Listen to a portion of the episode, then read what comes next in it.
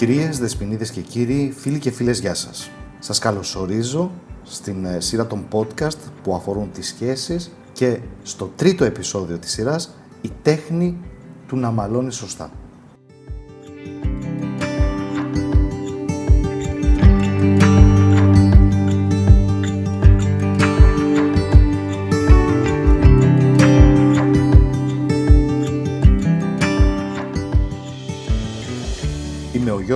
Γιώργος Οδελικώστας, σύμβουλος συστημικής, επαγγελματικής και προσωπικής ανάπτυξης και στο επεισόδιο αυτό θα αναλύσουμε τον τρίτο και τον τέταρτο κανόνα.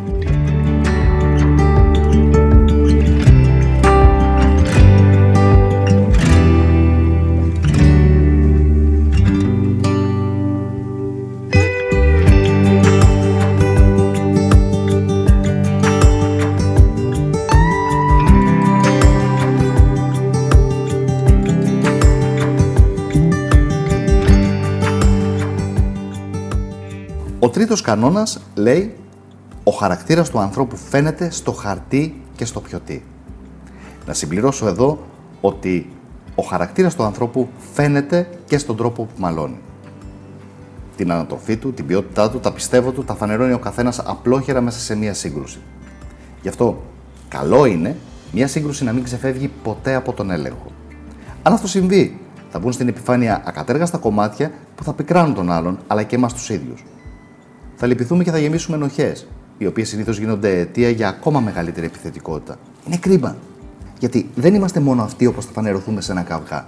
Και κυρίως δεν θέλουμε να έχουν οι άλλοι την εικόνα αυτή για μας. Γενικά, θα έλεγα ότι καλό είναι σε ένα καυγά να υπάρχει ένα savoir vivre. Είναι θέμα αισθητικής, αδερφέ. Πώς επιτυγχάνουμε το savoir vivre αυτό, Δεν υπάρχουν συνταγές.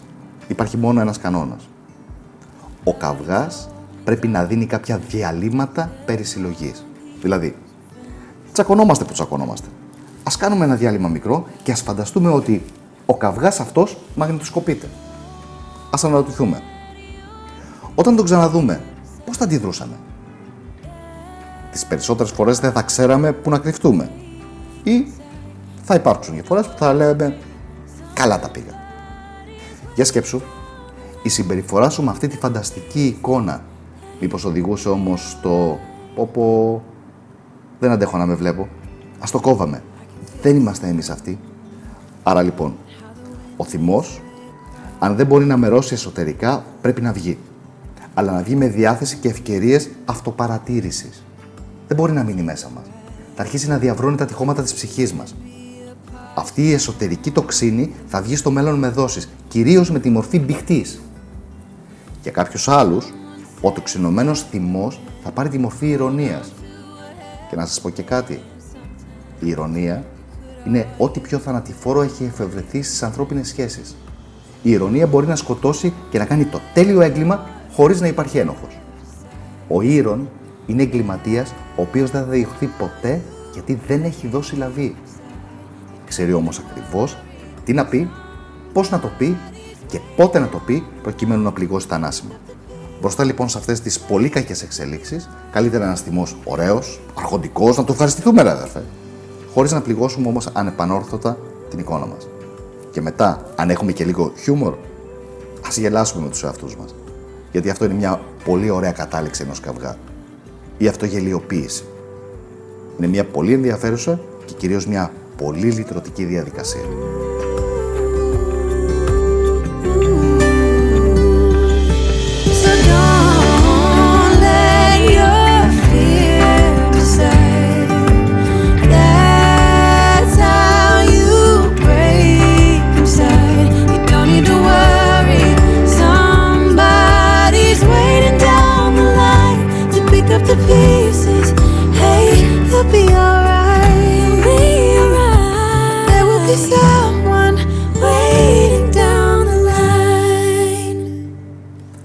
Ο τέταρτος κανόνας λέει «Πολλοί καυγάδες έχουν τις αιτίες τους σε τρίτα πρόσωπα». Πολλοί καυγάδες γίνονται για αιτίες οι οποίες είναι απλώς κληρονομικές, για αιτίες που μας ήρθαν από τους περασμένους. Πολλές φορές μαλώνουμε για πράγματα που απλά τα βρήκαμε έτσι.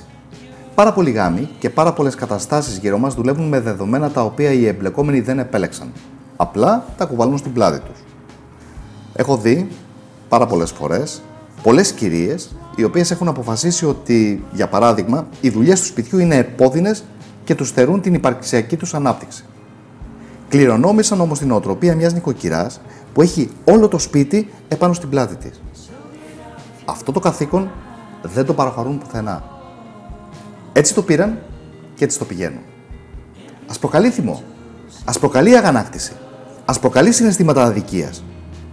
Όταν όμως πάει να αλλάξει αυτό το πλαίσιο, να αλλάξει αυτή η κληρονομημένη συμφωνία, όχι. Μία ιαχή ακούγεται στα αυτιά τους. Κάτω τα χέρια από το βασίλειό μου. Άρα λοιπόν, ο τέταρτος τρόπος αποχώρησης, απόδρασης από ένα καυγά είναι η συνειδητοποίηση της τραγικότητας να παλεύουμε για πράγματα και για τις λειτουργίες σχέσεων που χάνονται στο χρόνο πίσω. Δεν ξέρουμε καν πώς έφτασαν σε εμάς.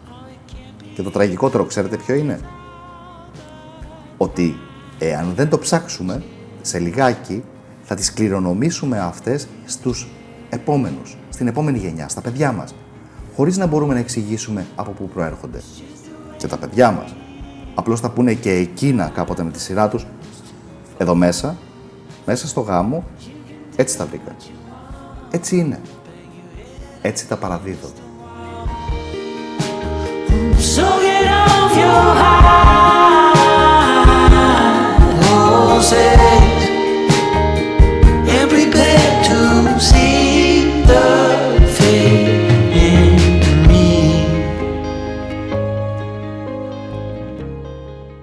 Ευχαριστούμε και που σήμερα ήσασταν κοντά μας. Στο αυριανό επεισόδιο σειρά έχει ο πέμπτος και ο, ο έκτος κανόνας με τίτλους «Χρησιμοποιήστε τα παιδιά σας ως μέσο αναστολής του καυγά» και το σίγουρο είναι ότι σε κάτι έχεις άδικο.